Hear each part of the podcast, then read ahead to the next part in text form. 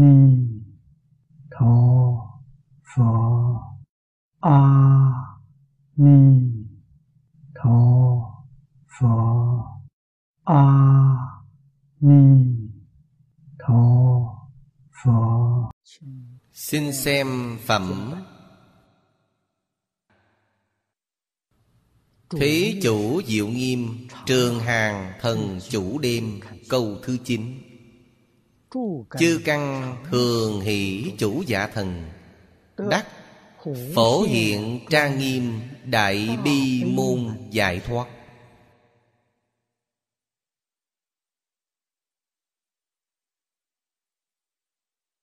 Trong đức hiệu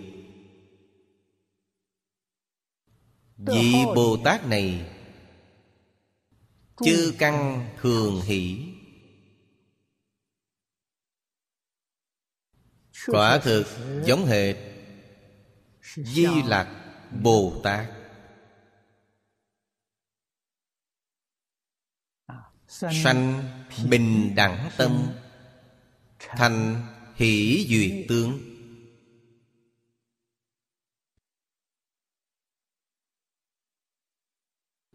Pháp môn của Ngài là phổ hiện trang nghiêm đại bi môn.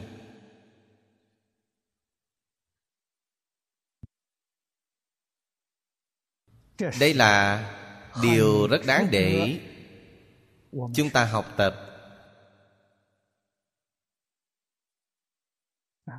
Thanh Lương Đại Sư trong chú giải nêu cho chúng ta: ư tam độc nan hoại chúng sanh, dĩ đại bi môn hiện trang nghiêm thân.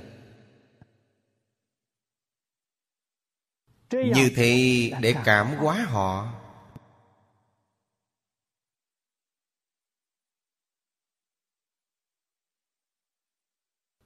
Ý nghĩa kinh văn chúng ta không quá dễ hiểu.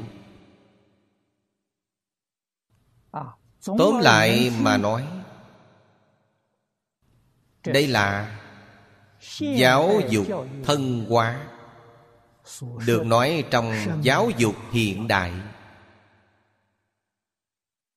Làm sao mới có thể đạt được? Hồi trước Lý Lão Sư thường dạy chúng tôi chí thành cảm thông. Chỉ có chân thành đến cực hạn mới có cảm ứng.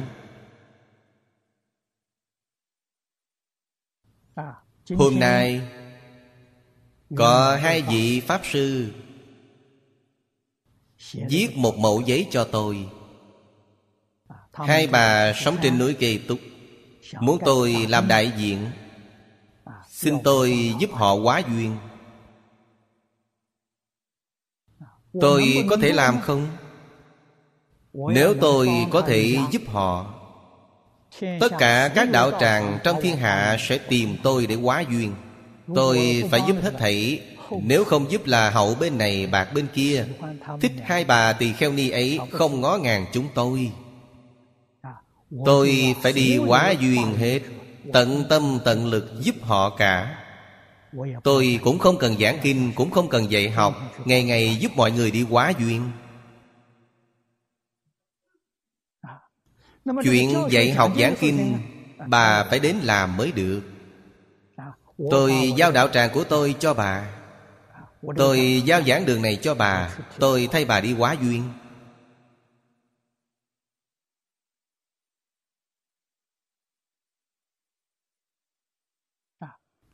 Không những chuyện này tôi không thể làm.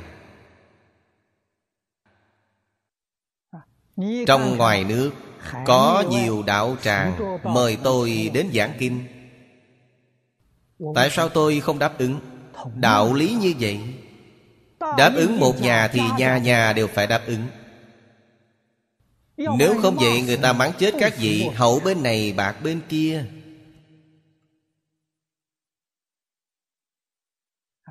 Tình nợ cá nhân này rất khó ứng phó.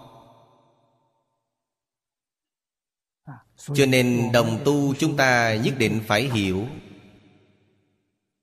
Quý sang Phật Đà Giáo Dục xuất bản kỳ này mở đầu có bài Thanh Minh của tôi.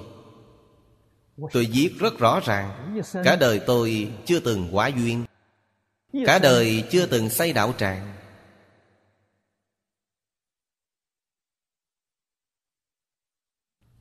Cả đời tôi cũng không chứa của, không quản tiền.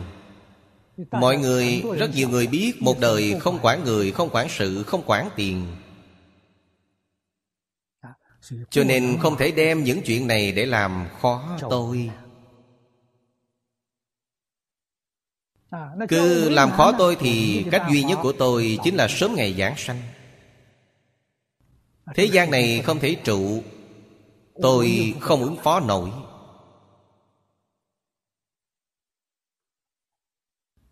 Ngày nay Phật môn chúng ta chuyện gì lớn nhất?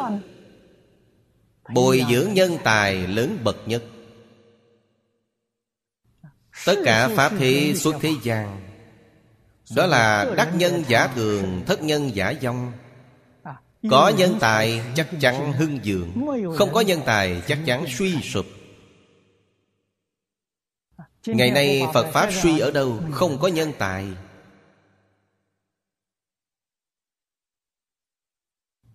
Nếu người giảng kinh thuyết Pháp có thể mấy trăm người, mấy ngàn người, Phật giáo đâu có lẽ không hưng vượng. Quan trọng điều gì? Nhân tài quan trọng. Xây chùa có quan trọng không? Xây chùa không quan trọng. Bồi dưỡng nhân tài quan trọng.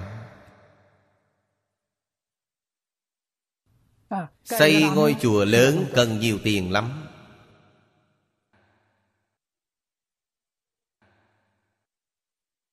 Nó có tác dụng hay không? Có tác dụng, nhưng không lớn. Nếu cầm số tiền này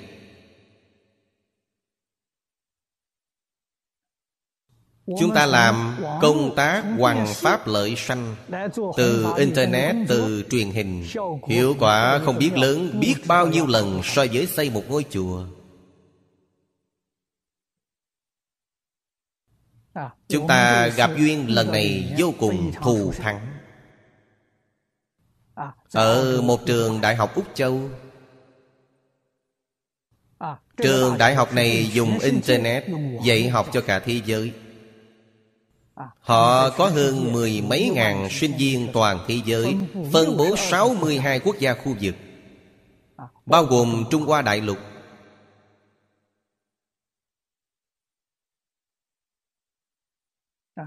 Cho nên những sinh viên này đều không cần đến trường học, tự mình có một máy vi tính có thể lên lớp trong nhà, có thể học tập.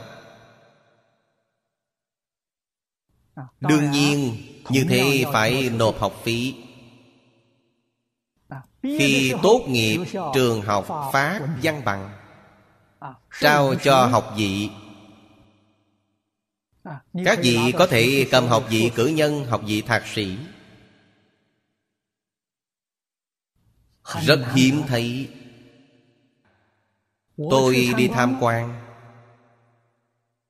tôi hỏi họ sự thi thiết này, chúng tôi giảng kinh hoằng pháp có thể mượn dùng được không? Họ nói có thể. Tôi nói cách tính phí dùng ra sao? Hôm trước báo tin đến, phí dùng của họ rất chi tiết. Thứ hai đến thứ sáu, mỗi tiếng 119 đồng 5 một tiếng. Thứ bảy đắt một chút, 220 đồng. Chủ nhật càng đắt hơn, 295. Nếu chúng tôi phải dùng nó thì thứ hai đến thứ sáu chúng tôi dùng 5 ngày một tuần. Một lần giảng 2 tiếng, phí dùng là 1.600 đồng.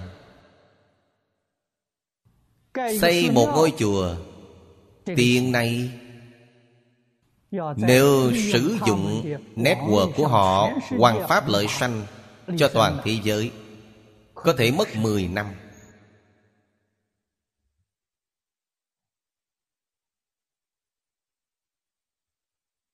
Mười năm giảng kinh bằng network với toàn thế giới, lợi ích không biết bao nhiêu người.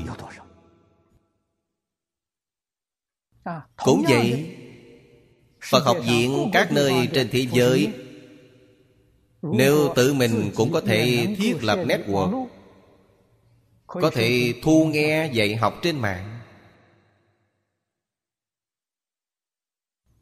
Tôi ngồi trong phòng nhiếp ảnh của họ, lên lớp dạy cho Phật học viện toàn thế giới.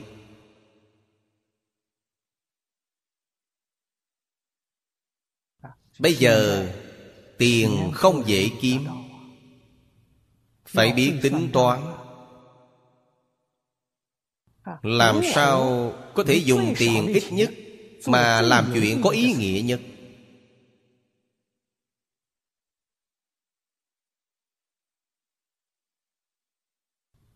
Thầy của tôi, Chương Gia Đại Sư, dạy tôi cả đời không đòi hỏi người.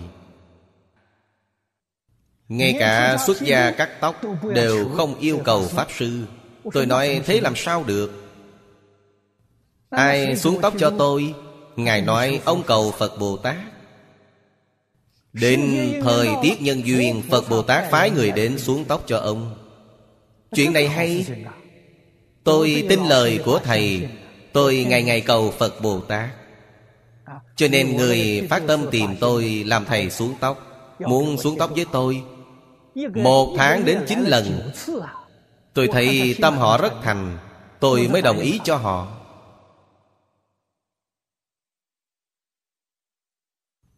Tôi thọ giới cũng vậy, rất nhiều người thỉnh tôi đi thọ giới, đều không phải tự tôi chủ động. Lão sư tôi dạy cho tôi, cả đời phụng hành. Cho nên trước giờ không đòi người một phân tiền, chắc chắn không đòi. Tiền mọi người cúng dường tôi, tay này cúng dường tới thì tay kia mang đi, đi rất nhanh.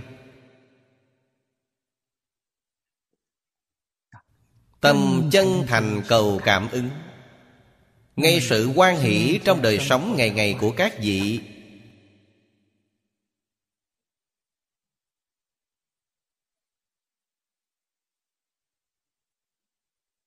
Đạo lý này chúng ta nhất định phải hiểu, cảm thọ chính tôi, trọn đời được thọ dùng.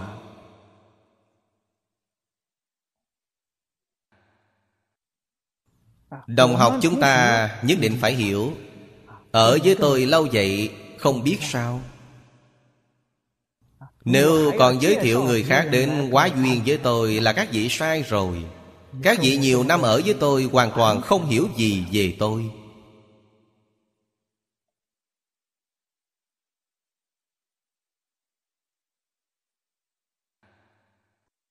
Chư căn thường hỷ, sao các vị có thể đạt được?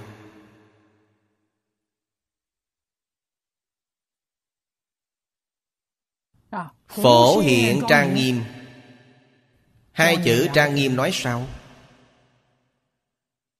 Nói theo lời hiện đại là chân thiện mỹ tuệ.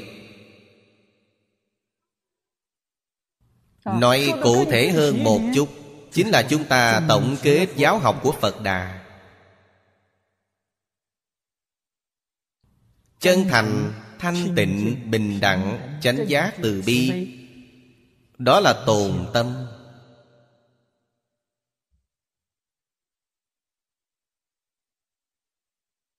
Đó là trang nghiêm thể tánh.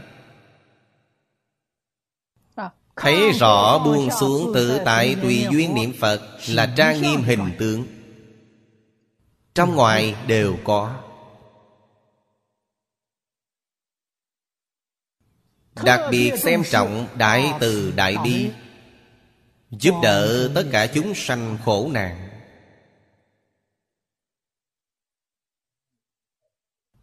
Dùng phương pháp gì giúp họ?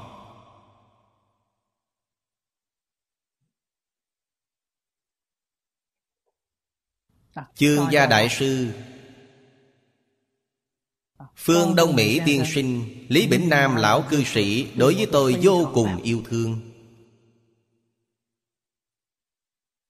Không có vật chất, giúp đỡ tài vật cho tôi.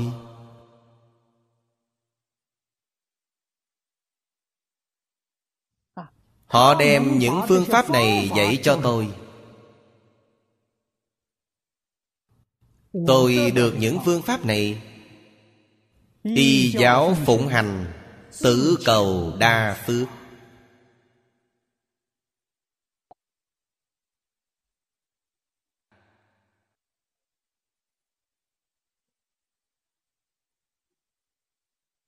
Tôi cũng xây mấy đạo tràng.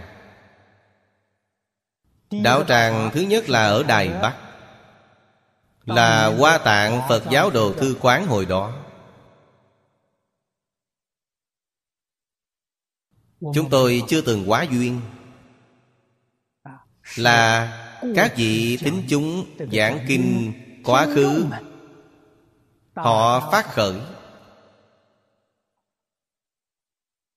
tự nhiên thành tựu. Đạo tràng thứ hai là Phật Đà Giáo Dục Cơ Kim Hội ở Đài Bắc. Tôi không để tâm nơi đó. Cư sĩ giảng phong văn đến tìm tôi. Ông là kiến trúc sư, xây một tòa nhà lầu. Ông muốn tặng cho tôi tầng 3. Tôi không quen biết ông. Ông nói quá khứ ông từng gặp tôi một lần, tôi đều quên cả. Tìm đến tôi, nhất định muốn tặng cho tôi. Tôi nghe chơi vậy thôi, chứ không xem đó là chuyện gì, không để trong lòng. Ông thấy thái độ của tôi rất lãnh đạm, không phải nhiệt tình. Qua 2 tuần viết cho tôi một văn kiện thật, một tờ chương ký tên trong đó tặng cho tôi. Tôi cầm lấy cười cười, chẳng có hiệu lực về pháp luật, nhưng tóm lại là bày tỏ một chút thành ý của ông. Sau khi xây nhà xong, ông đem giấy quyền sở hữu tặng cho tôi. Đây là thật, không phải giả đâu. Tôi bèn hỏi ông rằng, ông thật sự quyên ra, về sau có cần đòi lại không? Ông nói không cần. Tôi quyên ra mãi mãi được. Chúng tôi tổ chức pháp nhân tài đoàn, tổ chức một hội đồng quản trị để quản lý. Bản thân tôi chắc chắn không cần. Giả lại tôi còn hỏi ông rằng, động cơ của ông là gì? Ông nói cúng dường Pháp Sư. Tôi nói ông có muốn hại tôi không? Ông nói không phải, tuyệt đối không có ý tổn hại Pháp Sư. Tôi nói ông quyên tòa nhà này cho tôi, có cần chi phí không? Ông nói đương nhiên. Tôi nói chi phí 1 tháng bao nhiêu tiền? Lúc đó 1 tháng phải 60.000 đồng tiền đài. Tôi nói 60.000 đồng này kiếm ở đâu ra? Ông muốn tôi kho mình đi đòi tiền của các tín đồ hay sao? Tôi nói ông không phải hại tôi. Ông nói thế làm sao? Ông cầm tiền mỗi tháng cầm 60.000. Tôi nói tôi nhận lấy. Nếu ông không cầm tiền thì tôi không lấy. Ông đồng ý mỗi tháng cầm 60.000. Tôi mới nhận. Cầm 3 năm. Sau đó tín đồ đông lên, có thu nhập, thu chi có thể cân bằng. Tôi bảo ông không cần cầm nữa. Ông cầm 3 năm. Phương pháp của tôi như thế. Ông tặng thứ gì cho tôi cũng không cần. Tôi biết ông hại tôi. Ông muốn mỗi ngày tôi trả tiền điện, tiền nước, tiền điện thoại, không phải hại chết người sao? Lòng chúng ta có thể thanh tịnh sao?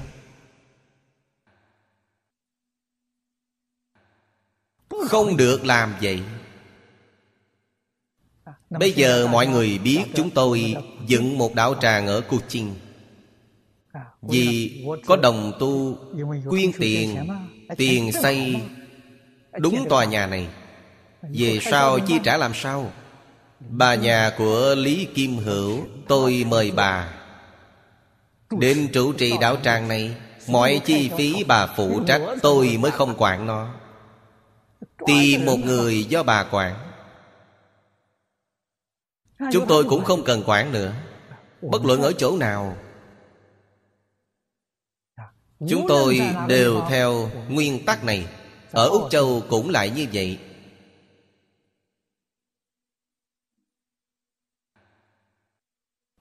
Thấy nơi nào khá ổn liền quyết định mua lại nơi đó. Bao nhiêu tiền? Cần 800.000 tiền Úc. Có người tặng 800.000 ngay.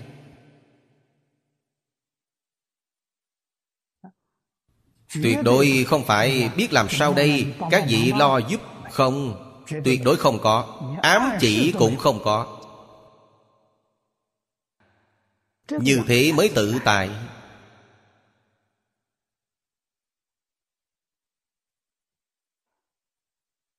Duyên không thành thục thì dụng công.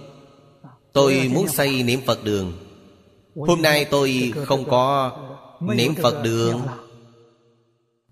Tôi cứ niệm điều này bên ngoài. Niệm mấy năm thì Phật Bồ Tát nhất định đưa niệm Phật đường cho. Chí thành cảm thông, cầu cảm ứng. Dùng tâm chân thành cầu cảm ứng. Đâu có lẽ Phật Bồ Tát thần hộ Pháp không chăm lo, không yêu cầu người. Cầu người rất khó. Cầu người lòng chúng ta không thanh tịnh.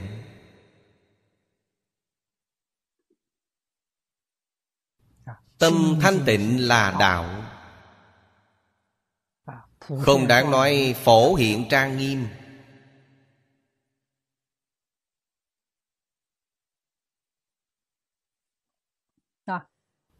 Niệm niệm chẳng xả tâm đại từ bi, giúp đỡ chúng sanh. Dạy cho chúng sanh phương pháp.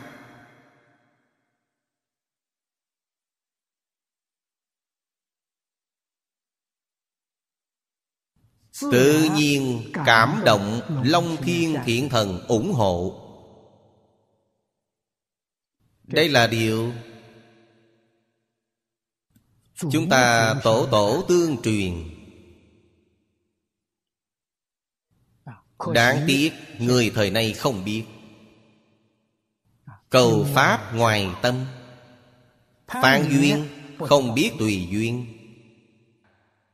cũng hủy đi đạo nghiệp của mình. Đó là chuyện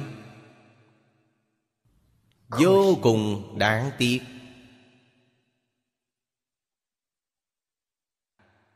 Chúng ta tu học, môi trường chỗ nào thích hợp chúng ta thì chúng ta có thể đến đó. Người học Phật, đệ tử Phật không có giới hạn.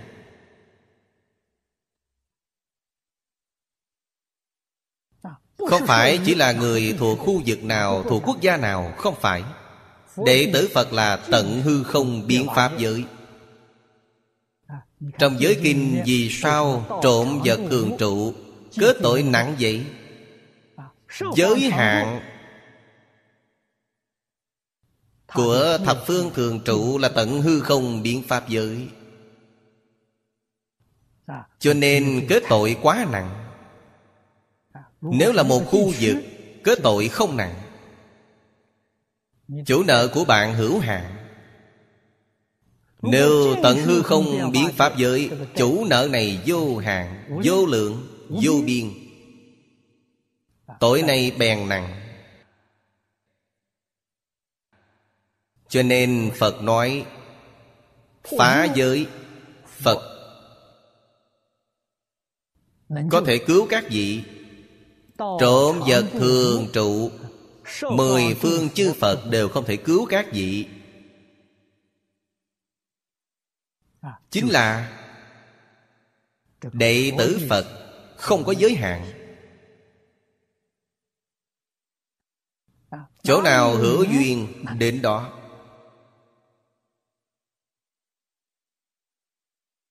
Vô duyên chắc chắn không được miễn cưỡng. Miễn cưỡng chắc chắn phải tạo nghiệp. Vì vậy Phật dạy chúng ta tùy duyên chứ không phan duyên. Hằng thuận chúng sanh tùy hỷ công đức. Chúng ta mới có thể được đại tự tại. Chư căn thường hỷ. Trong bốn chữ này các vị nhìn ra hoan hỷ, khỏe mạnh, sống lâu. Trí tuệ, phước đức đều nằm trong bốn chữ này. Chân thiện mỹ tuệ, mọi thứ trọn đủ.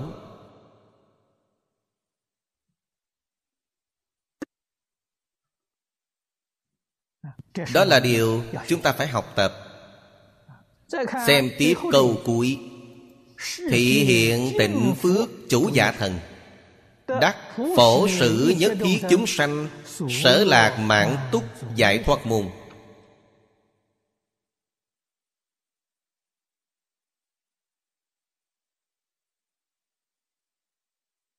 Thanh Lương Đại Sư chú giải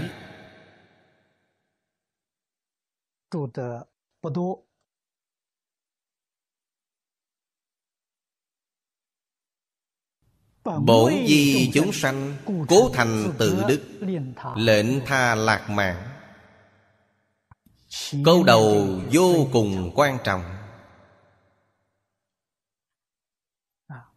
Bổn di chúng sanh,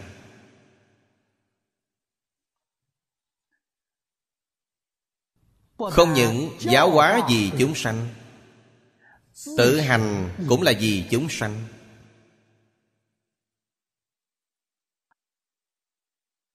Ý này chúng ta đã nói nhiều trong các buổi giảng. Chư Phật Bồ Tát vì sao thị hiện ở thế gian? Vì sao các ngài phải đến thế gian này? Bổn vi chúng sanh.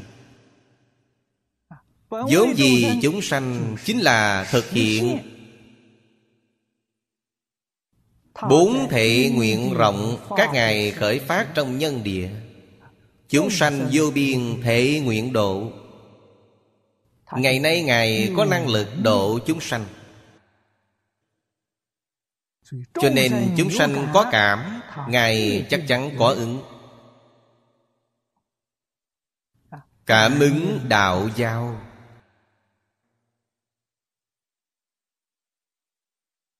Nên mới thị hiện tại thế gian.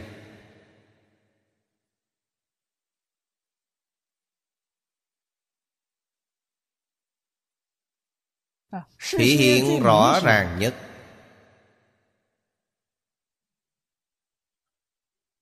Mọi người chúng ta đều có thể quen thuộc, như Thích Ca Mâu Ni Phật tám tướng thành đạo.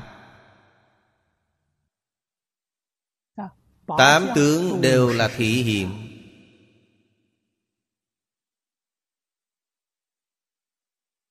Thích Ca Mâu Ni Phật kiếp lâu xa đã thành Phật rồi. Ngài đến để biểu diễn. Kinh Phạm Vọng nói rất rõ ràng. Ngài đến thế gian này, thế giới Sa Bà để thị hiện thành Phật. Lần này là lần thứ 8.000. Đến nhiều lần vậy rồi.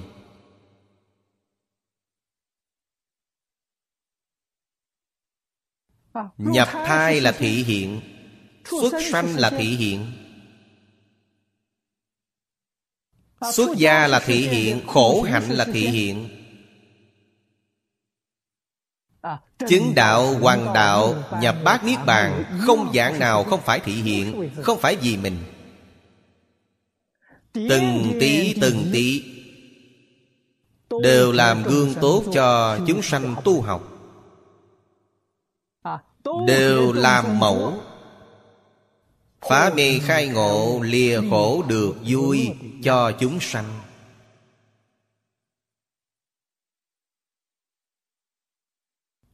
Chúng ta phải thấy, phải khéo học.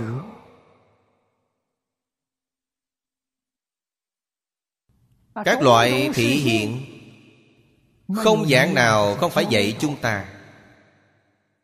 Chúng ta học Phật từ đâu? Học tập từ những chỗ này. Ngày nay chúng ta học Phật không thể học tốt, đều không học rất chăm chỉ, rất nỗ lực. Nguyên nhân gì? Chúng ta chỉ học kinh giáo của Phật.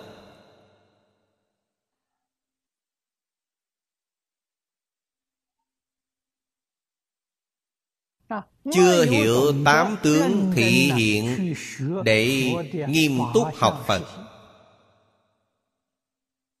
cho nên học công phu chưa đắc lực. Giáo học của Phật là viên mãn. Từ nhập thai đến bát niết bàn toàn là giáo học. Giáo học viên mãn như thế, chúng ta chỉ học một phần bên trong, đương nhiên không được, đương nhiên không đắc lực.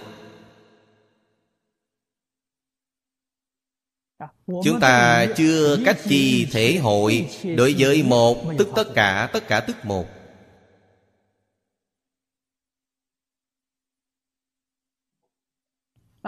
Không thể từng chút đều viên dung lại được. Đó là chúng ta không biết học.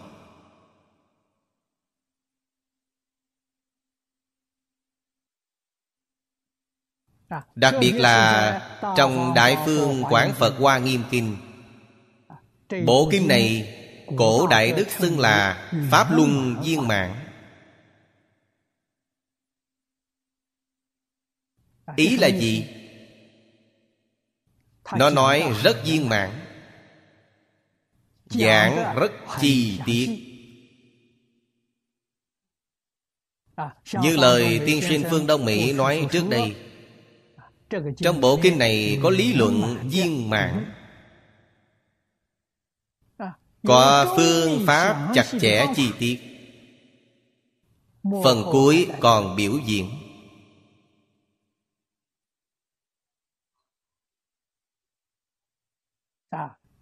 Dùng thiện tài, dùng 53 vị thiện tri thức, đem đạo lý phương pháp của họ làm ra cho chúng ta xem. Người ta làm sao làm trọn trong đời sống, làm sao làm trọn trong công việc, làm sao làm trọn trong xử sự tiếp đãi. Phải học tập từ những chỗ này. Chúng ta đích thực học chúng.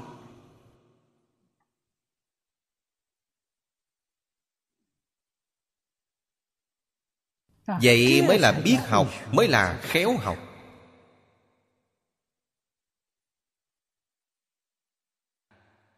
Đức hiệu của Bồ Tát thị hiện tịnh phước. Người thế gian này, người này không thích phước báo. Người nào không cầu phước báo? Người Trung Hoa từ xưa tới nay có câu ngũ phước lâm môn.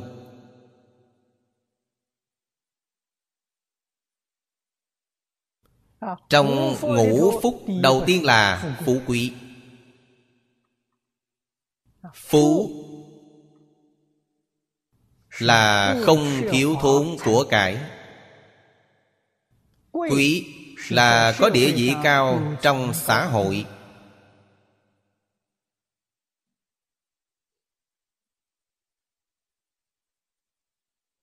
Ai không cầu nguyện phú quý? Phú quý là quả báo. Khang ninh, khang là khỏe mạnh, thân thể khỏe mạnh, tinh thần mau lẹ, ninh là an ninh. Khỏe mạnh, sống lâu. Ngày nay chúng ta nói những điều này đều là người mong muốn, đều thuộc về quả báo.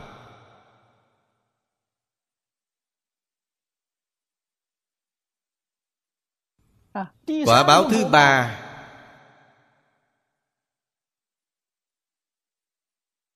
khảo chung là nói gì? Chúng ta dùng lời hiện đại nói là chết lành. Lúc chết có rất nhiều điềm lành, không đau khổ. Trong ngũ phước, ba loại này thuộc về quả báo. Thuộc về nhân hành, đó là hảo đức. Điều này quan trọng hơn hết.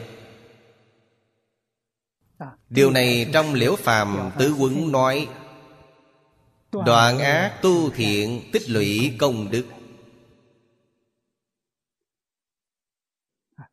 Đó là tu nhân. Người không thể đoạn ác tu thiện, không biết tích công lũy đức, họ làm sao có thể được quả báo như vậy?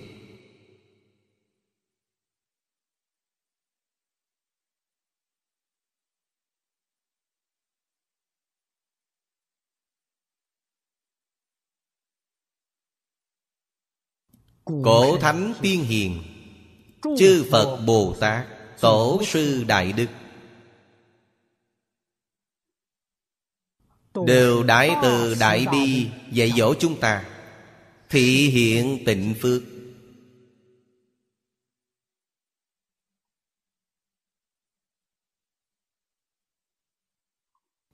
Người Trung Hoa nói thanh phước, ở đây nói tịnh phước. Tịnh phước chính là thanh phước, thanh tịnh. Chúng ta nói điều người thế gian nói, chúng ta gọi chung là hồng phước. Hồng phước khác biệt với thanh phước chỗ nào? Người bình thường cứ cho rằng khác về hình tượng. Rất rõ ràng, nêu ra để người bình thường có khái niệm. Trong hồng trần, người phú quý làm quan to phát đại tài, đó là hưởng hồng phước.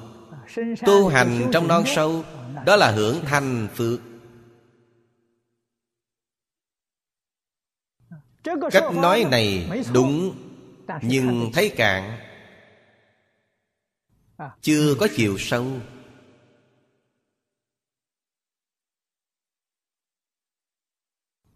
Chư Phật Bồ Tát trong Kinh Hoa Nghiêm thị hiện làm thiên dương, thị hiện làm thiên thần, thị hiện làm nhân dương, thị hiện làm đại thần, thị hiện làm tể quan, thị hiện làm thần chúng. Thần chúng là lãnh tu trong thần.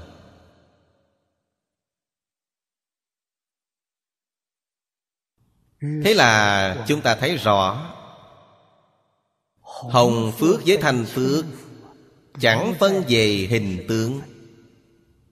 Phân ở đâu? Phân trong tâm địa.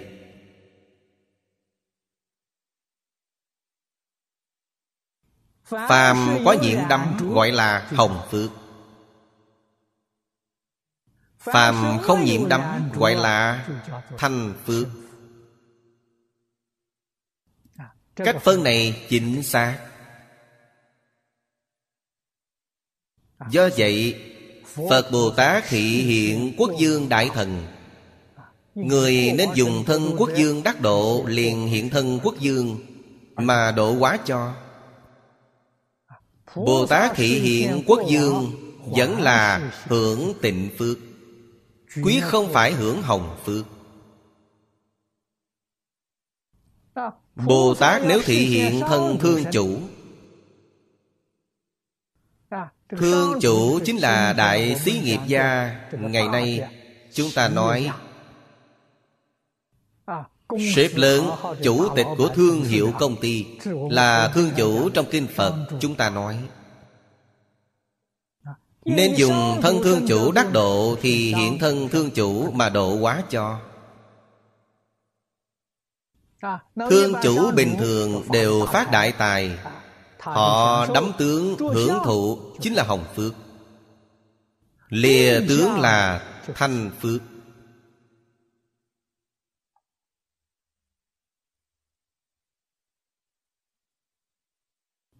Đó là thật. Chư Phật Bồ Tát bất luận thị hiện thân gì, bất luận thể hiện từng sóng giới hình thức thế nào, đều là bất thủ ư tướng, như như bất động, đều không có vọng tưởng phân biệt chấp trước. Cho nên Ngài hưởng thanh phước. Có vọng tưởng phân biệt chấp trước, sự hưởng đó là hồng phước, không phải thanh phước. Hồng trần.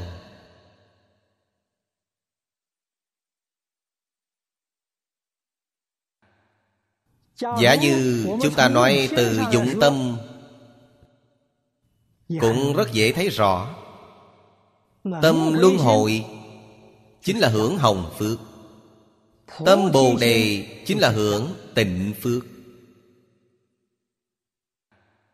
Tâm bồ đề là tất cả vì chúng sanh, thị hiện cho chúng sanh xem, không phải vì mình. Bất luận thị hiện là phú quý bần tiện, đều là giác ngộ chúng sanh. Cái Ngài hưởng toàn là tịnh phước.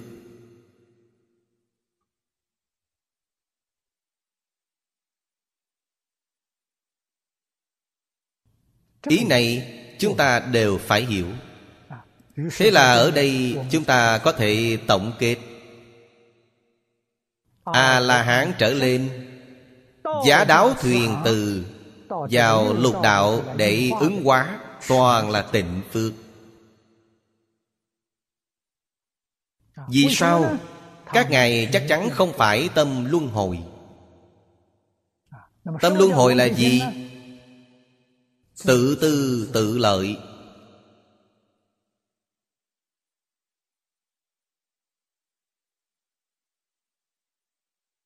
Danh văn lợi dưỡng, tranh danh trục lợi.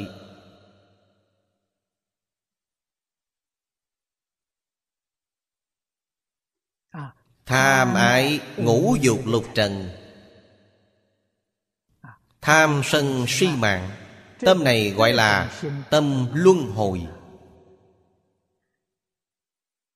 Dùng tâm này đọa ngã tu thiện, tích công lũy đức, quả báo trong lục đạo. Phật gia nói tam giới hữu lậu phước báo.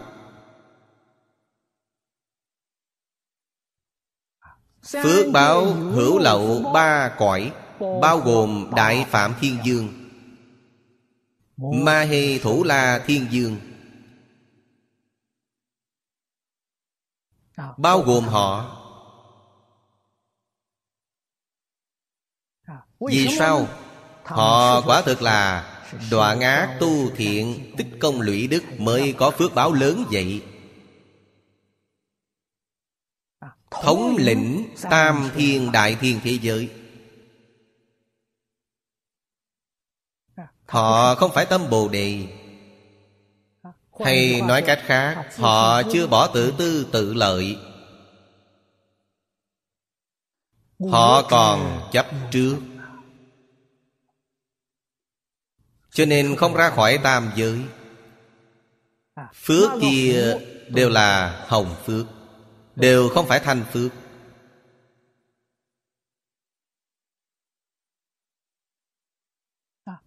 Những bậc từ A-la-hán trở lên, giá đáo thuyền từ, quay lại thế gian này ứng hóa. Họ không vì mình, không có ngã chấp, chắc chắn không có ý nghĩ tự tư tự lợi. Những điều họ làm đều được hưởng thụ, toàn là tịnh phước.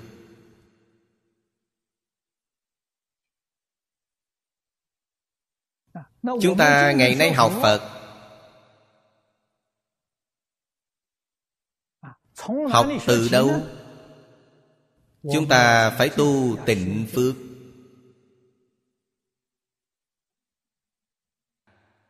Hay nói cách khác, dùng tâm thanh tịnh, dùng tâm bình đẳng. Trong tâm thanh tịnh bình đẳng, không có ngã. Có ngã thì không thanh tịnh, có ngã thì không bình đẳng. Tôi cao hơn người một chút, người không bằng tôi, là không bình đẳng.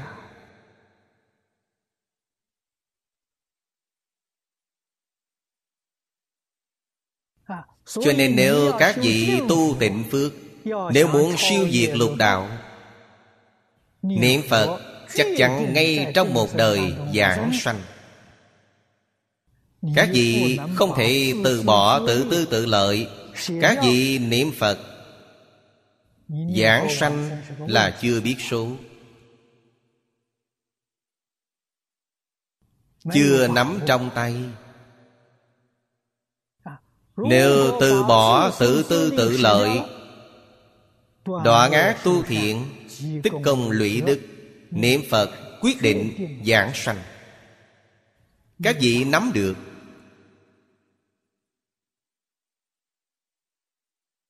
Điều này hoàn toàn khác nhau.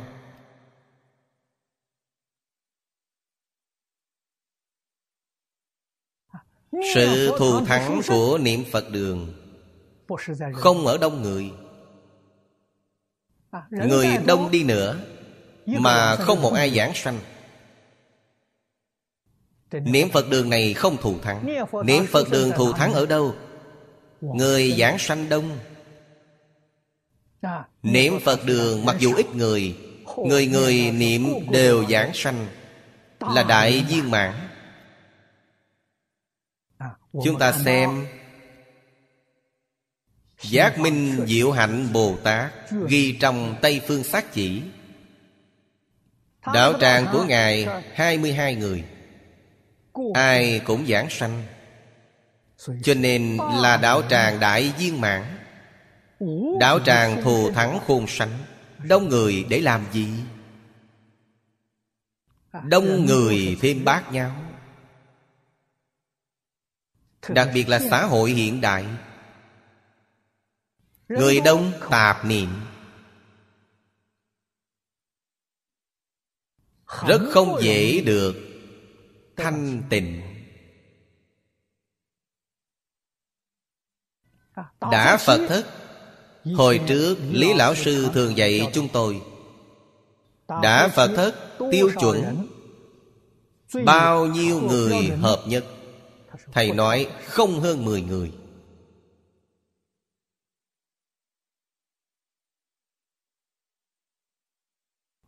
Lúc đó chúng tôi hỏi,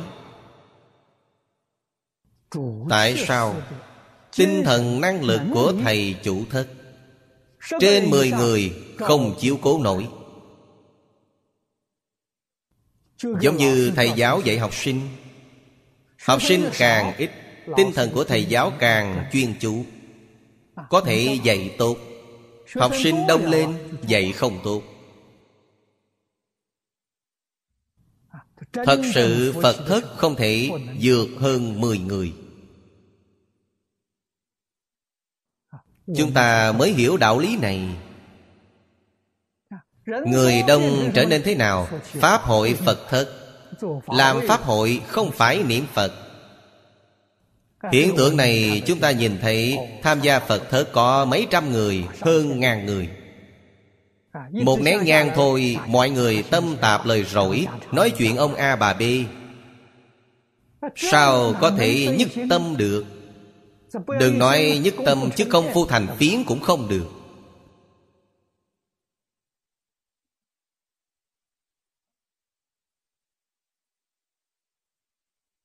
Lúc nào niệm Phật đường nhiễu Phật với mọi người thì sự gì cũng như thế.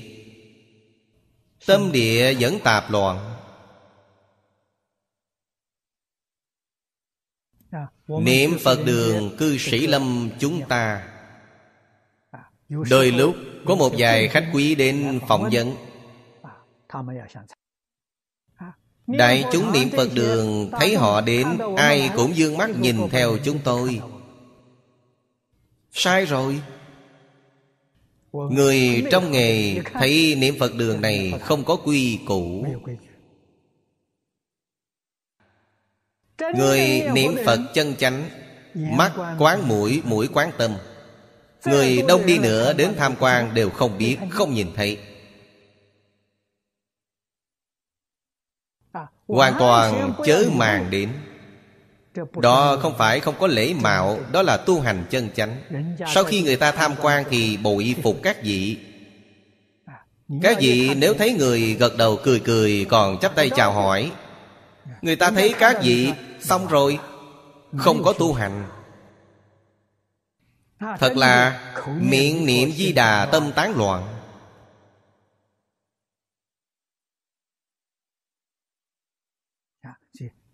Cho nên Pháp Sư lãnh chúng ở niệm Phật đường phải chú ý. Bất luận lúc người nào đến tham quan, mắt quán mũi, mũi quán tâm, đừng ngó ngàng để ý tới. Người khác thấy nơi này khác với bình thường, có chút đạo tâm.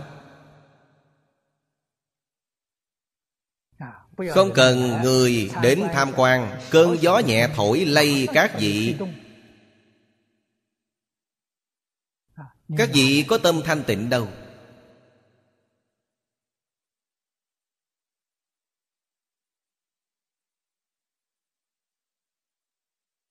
Khi người khác đến tham quan, chính là chúng ta thể hiện tịnh phước cho người ta xem. Chúng ta thấy trong lịch sử, Chu Phu Tử Triều Tống Chu Hy, đó là một vị đại hiền nhân của Nho gia.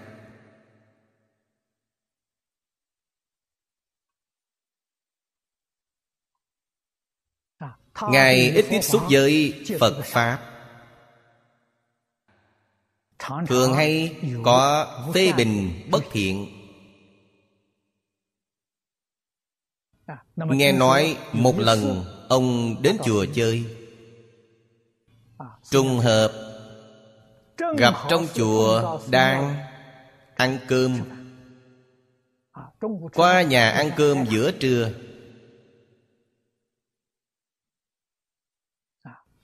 ông đi qua bên ngoài trai đường. Ông cho rằng trong chùa không có ai, vô cùng thanh tịnh. Kết quả thấy có mấy trăm người đang ăn cơm trong trai đường, không có chút âm thanh nào. Ông bội phục năm dốc sát đất. Ông nói lễ nhạc thời xưa Nho gia nói hoàn toàn mất rồi, đâu ngờ đều ở trong Phật môn. Mấy ngàn người ăn cơm, quy củ lặng ngắt như tờ. Cả tiếng đũa chén cũng không nghe được. Đó là gì? Thị hiện tịnh phước.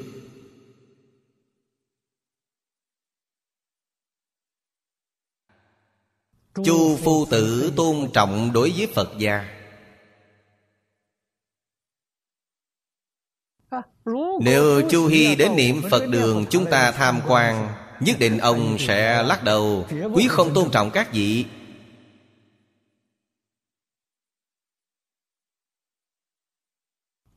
Cho nên niệm Phật đường chúng ta vẫn thất bại, không phải thành công. Có hình thức, không có thực chất. Ai nào lại ngó đông ngó tây trong niệm Phật đường? Không thể, chắc chắn không thể có.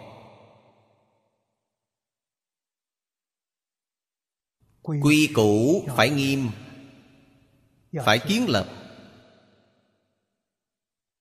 Điều cổ nhân gọi giáo bất nghiêm sư chi nọa.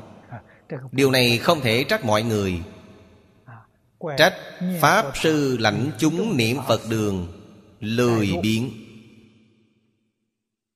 dễ vui, không dạy tốt. Niệm Phật đường như vậy, giảng đường cũng như vậy. Chúng ta có tiết mục trong giảng đường chúng ta toàn bộ tinh thần tập trung nghe giảng. Khách nào đến tham quan, mắt chúng ta đều không nhìn họ.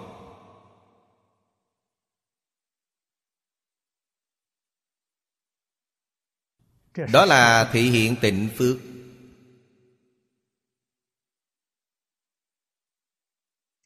Khách quý đến tham quan, thầy giảng khóa ngừng lại, dắt theo học trò cùng nghênh tiếp khách quý. Sai rồi. Khách đến xem tiết học các vị, tiếp đón khách là sau buổi học. Có thể dẫn theo học trò gặp khách.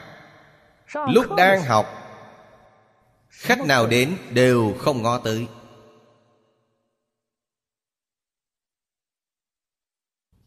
Giáo chi đạo quý dĩ chuyên, chuyên tâm dạy học. Học trò chuyên tâm nghe giảng. Sau đó các vị hiểu, bất luận nghề nghiệp nào cũng không có ngoại lệ. Chúng ta ngày nay thấy pháp thế xuất thế gian khó nhìn thấy.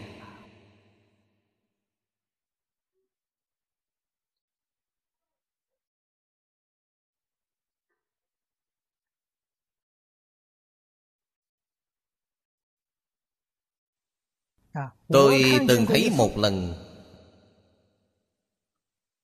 năm 1977,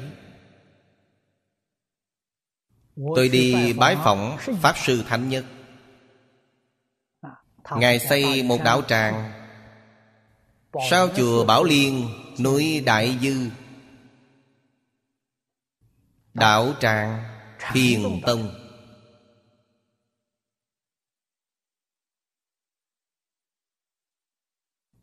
Có hơn 40 người xuất gia ở bên đó tham thiền.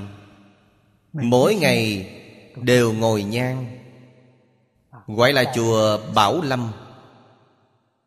Pháp Sư Thánh Nhất tiếp tôi đi tham quan, xem thiền đường của họ. Hơn 40 người ngồi trong đó. Chúng tôi đi qua, họ không hề động đậy,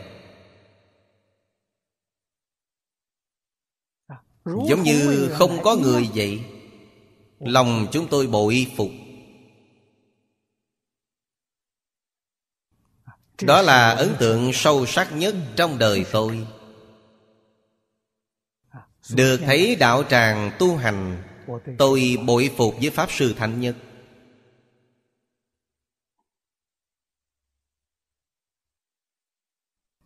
Tôi thấy đó là một thiền đường chân chánh.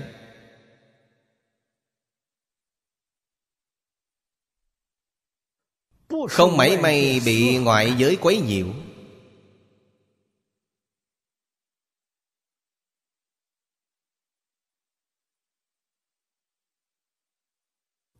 Đây là điều chúng ta phải thấy rõ, phải học tập. Tôi đang học tập ở đó. Khách nào đến tôi đều không cần màng. Tôi dụng công của mình, tuyệt đối không liếc nhìn khách nhân.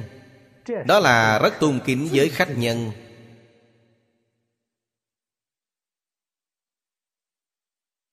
Chúng ta phải hiểu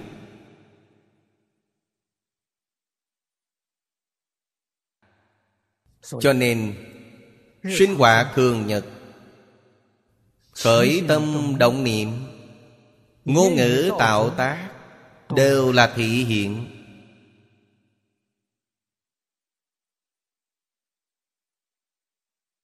Mục đích giống như pháp môn Ngài tu học, phổ sự nhất thiết chúng sanh, sở lạc mãn túc. Câu này phải nói rõ một chút,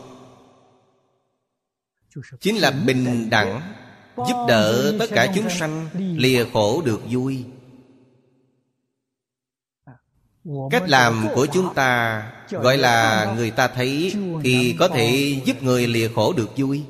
Người ta thấy rồi hiểu nên học ra sao, tu ra sao, dạy phương pháp cho họ, không cần nói bằng miệng, làm cho người xem.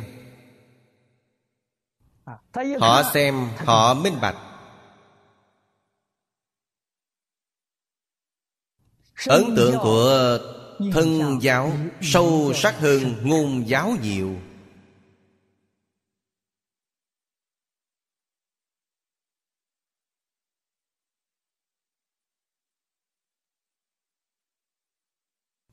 Chúng tôi đọc kinh, đọc ngữ lục của cổ nhân nhiều, chưa từng thấy.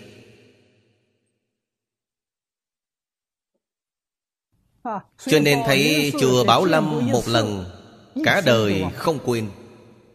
Các vị nói ấn tượng này sâu sắc lắm. Đọc nhiều sách, nhiều ngữ lục, nếu không ai đề khởi đều nghĩ không ra.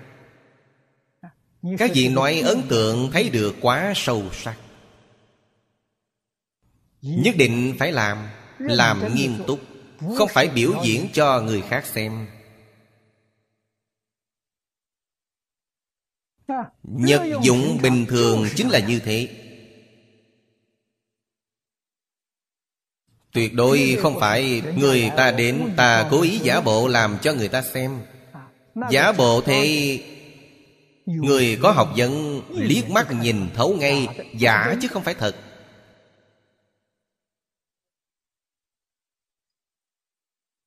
Bình thường chính là như vậy,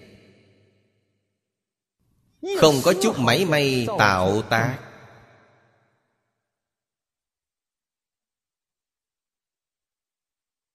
Như thế mới có thể giúp người khác phá mê khai ngộ, ly khổ đắc lạc.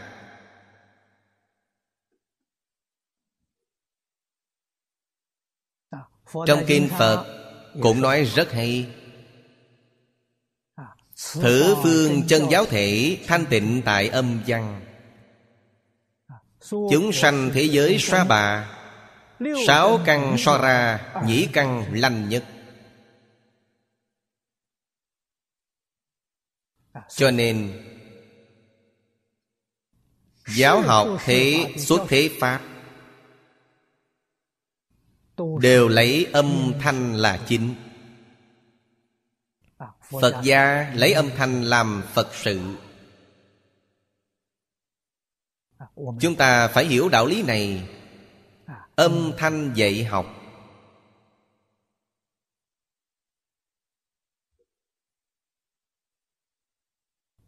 quả thật âm thanh dễ nhiếp tâm.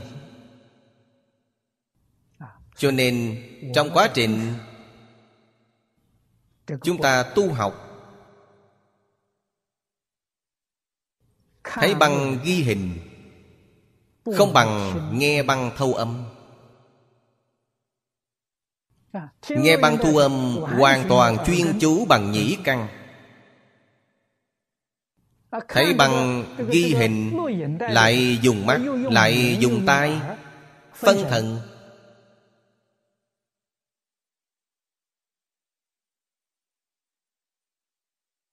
Hiệu quả khác nhau.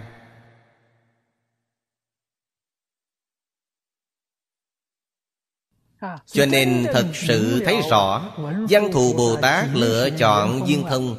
Các vị hiểu, nghe chuyên chú, thọ dụng lớn hơn nhìn.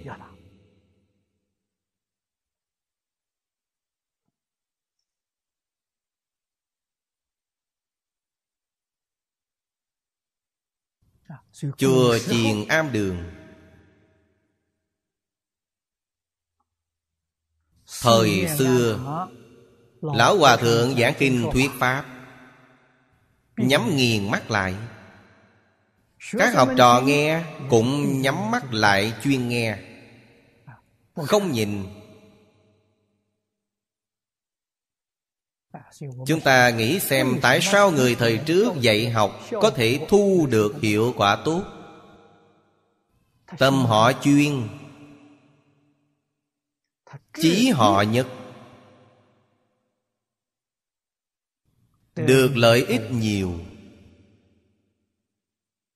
Chúng ta dạy học ngày nay tâm không chuyên, chí không nhất, tản mạn, cho nên hiệu quả được yếu hơn.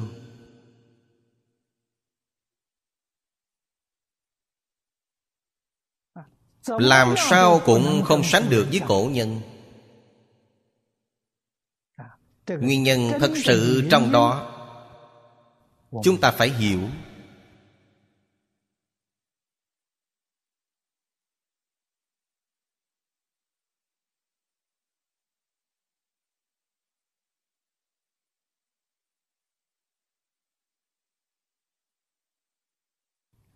Hiện tại có người nói chuyên nghe băng thu âm không bằng xem truyền hình. Xem truyền hình không bằng nghe kinh tại hiện trường.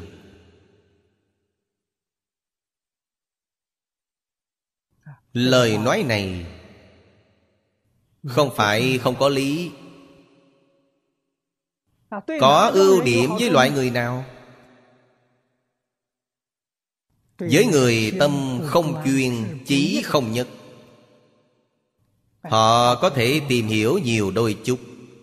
Nếu tâm chuyên chí nhất thì họ không cần, họ chỉ cần nghe là được.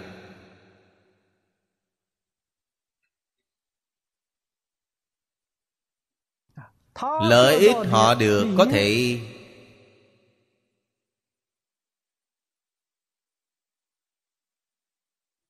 giúp họ khai ngộ,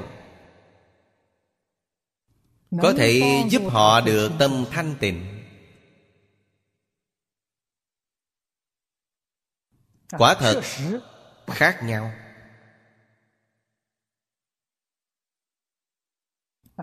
Như trong xã hội hiện tiền này, giảng kinh với đại chúng, thông thường chúng ta cần áp dụng phương pháp gì? Có thể áp dụng phương pháp nhắm nghiền mắt của cổ nhân không? Không được. Phương pháp nhắm nghiền mắt phải nhớ khi thính chúng đều tâm chuyên chí nhất, thì các vị nhất định phải áp dụng phương pháp này.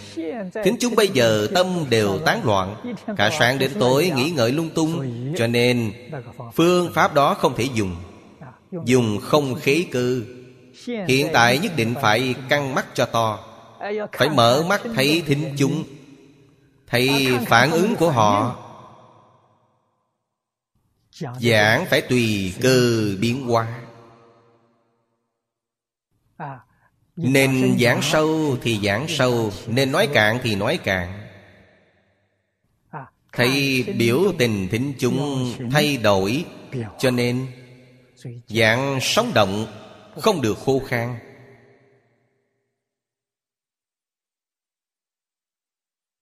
Không phải đem sự giảng trước chuẩn bị giảng nữa. Sống động. Cho nên chúng ta phải biết đối mặt bây giờ là căn cơ thế nào, chúng ta phải áp dụng phương pháp thế này. Nghĩ lại cách của người xưa, liên tưởng đến căn cơ trường hợp người xưa là người thế nào, khác nhau. Cho nên nói trong tam tiên quán cư, thời khác nhau, xứ sở khác nhau, thính chúng khác nhau. Chúng ta ngày nay nên áp dụng phương thức nào? Song người có tâm chân chánh, mọi người chúng ta cộng tu một khối, sẽ nâng cao tầng mức. Không thể cả đời cứ giữ hoài một tầng, thế là không tiến bộ. Cho nên phải biết nâng lên.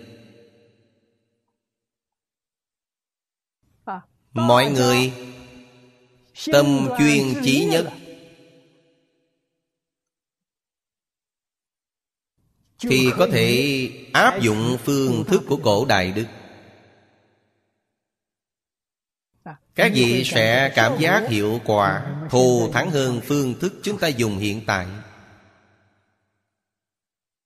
dễ đắc lực hơn.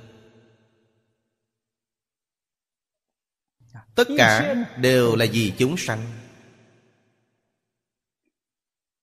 nâng cao cảnh giới khai ngộ của họ. Từ tiểu ngộ nâng lên đến đại ngộ, từ đại ngộ nâng lên đến đại triệt đại ngộ. Ly khổ đắc lạc, không chỉ tất cả phiền não lo lắng vướng bận hiện tiền của họ, giúp đỡ họ nhìn thấu buông xuống, lại nâng cao nữa để họ nhìn thấu lục đạo. Buông xuống lục đạo luân hồi, sau đó nâng cao lên nữa, nhìn thấu 10 pháp giới. Ngay cả 4 thánh pháp giới cũng buông xuống. Vậy mới chân chánh hồi phục nhất chân.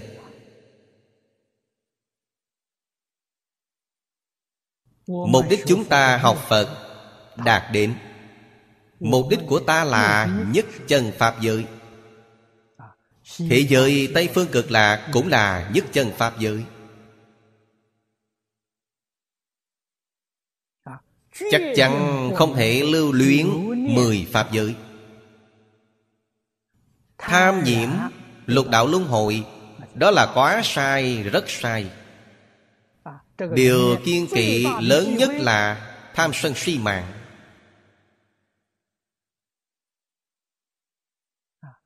Tham tâm là ngạ quỷ đạo,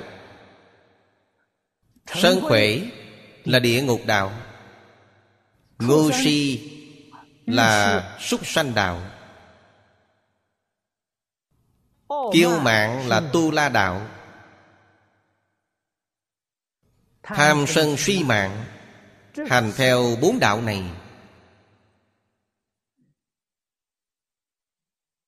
tu la cũng không tính là đường lành, chính là thiên a tu la. Trong kinh văn nói rất rõ, loại chúng sanh này có phước của trời nhưng không có đức của trời. Phước báo của họ giống hệt thiên nhân, nhưng họ không có đức hạnh của thiên nhân.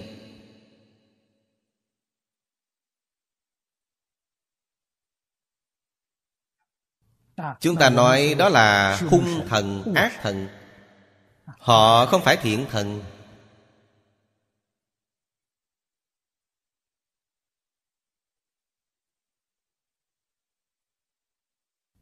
Những điều này nhất định phải nhìn thấu, nhất định phải buông xuống. Không những không có hành vi tham sân si mạng, ý nghĩ tham sân si mạng đều không thể có.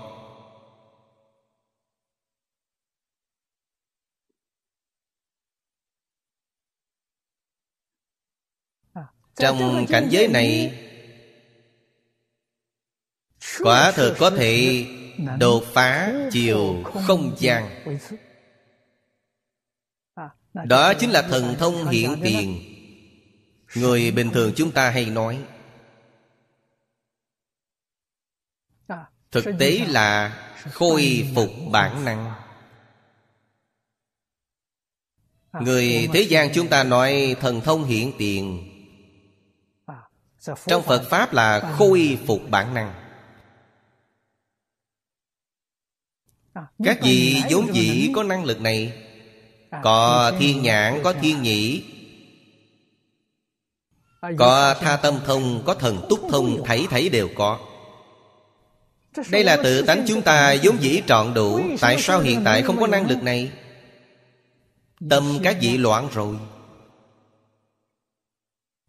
vọng niệm các vị nhiều, các vị có phân biệt chấp trước, năng lực này đều mất cả. Năng lực này bị phiền não chướng ngại mất. Chúng ta thường nói nghiệp chướng. Nghiệp chính là tạo tác.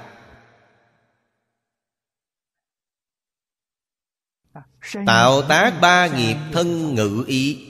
Tạo tác bất thiện, tạo tác không tương ứng với tánh đức, cho nên tánh đức bị chướng ngại, không thể hiện tiện. Tâm chúng ta thanh tịnh, buông xuống những tập khí phiền não này.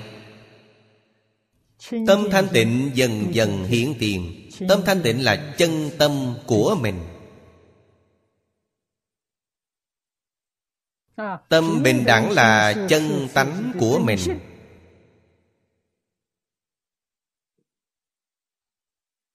Bổn chân của mình hiện tiền, năng lực đương nhiên được khôi phục.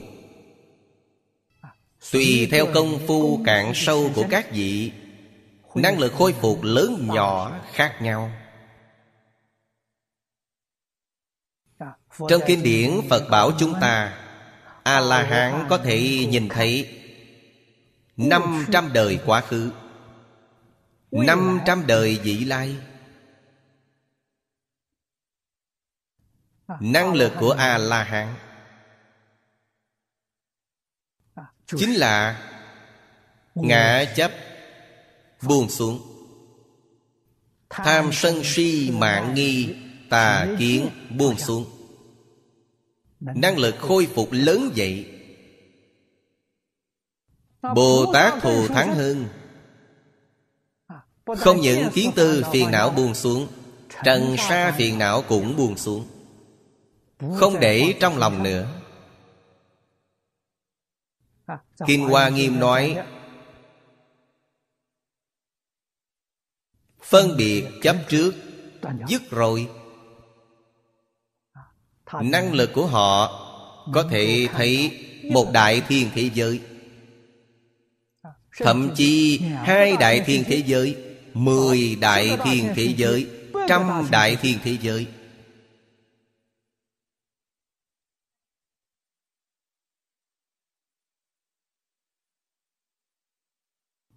Các vị buông xuống bao nhiêu, bản năng của các vị khôi phục bấy nhiêu. Thứ buông xuống là chướng ngại, là phiền não, là tập khí.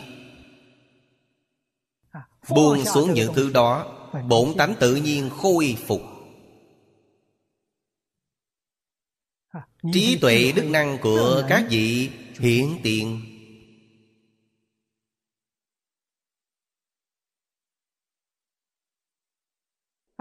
Đến sở lạc mãn túc.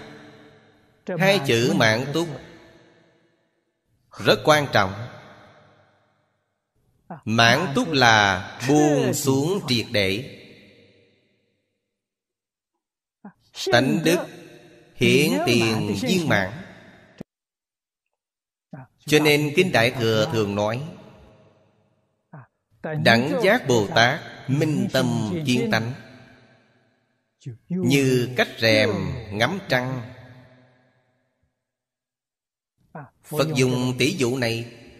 Đêm tối chúng ta nhìn ánh trăng, ánh trăng thấy rất rõ ràng, cách một màn rèm mỏng, vẫn là cách một màn.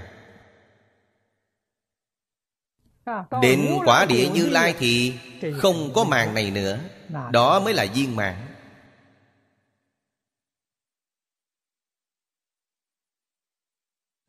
Do đó có thể biết câu thị hiện tịnh phước ý nghĩa sâu rộng vô tận, giúp một chúng sanh từ bậc phàm phu luôn phải giúp họ thành Phật, giúp họ đến đẳng giác Bồ Tát vẫn không viên mãn, nhất định phải giúp họ chứng đắc Phật quả cứu cánh viên mãn, mới là mãn túc chân chánh. Chúng ta thị hiện vì tất cả chúng sanh, do đó có thể biết vì tất cả chúng sanh quyết không phải nhất thời, quyết không phải một nơi. Lòng chúng ta, hạnh chúng ta mãi mãi không có điểm dừng. 10 nguyện Phổ Hiền Bồ Tát, nguyện không có cùng tận, không có mệt nạn.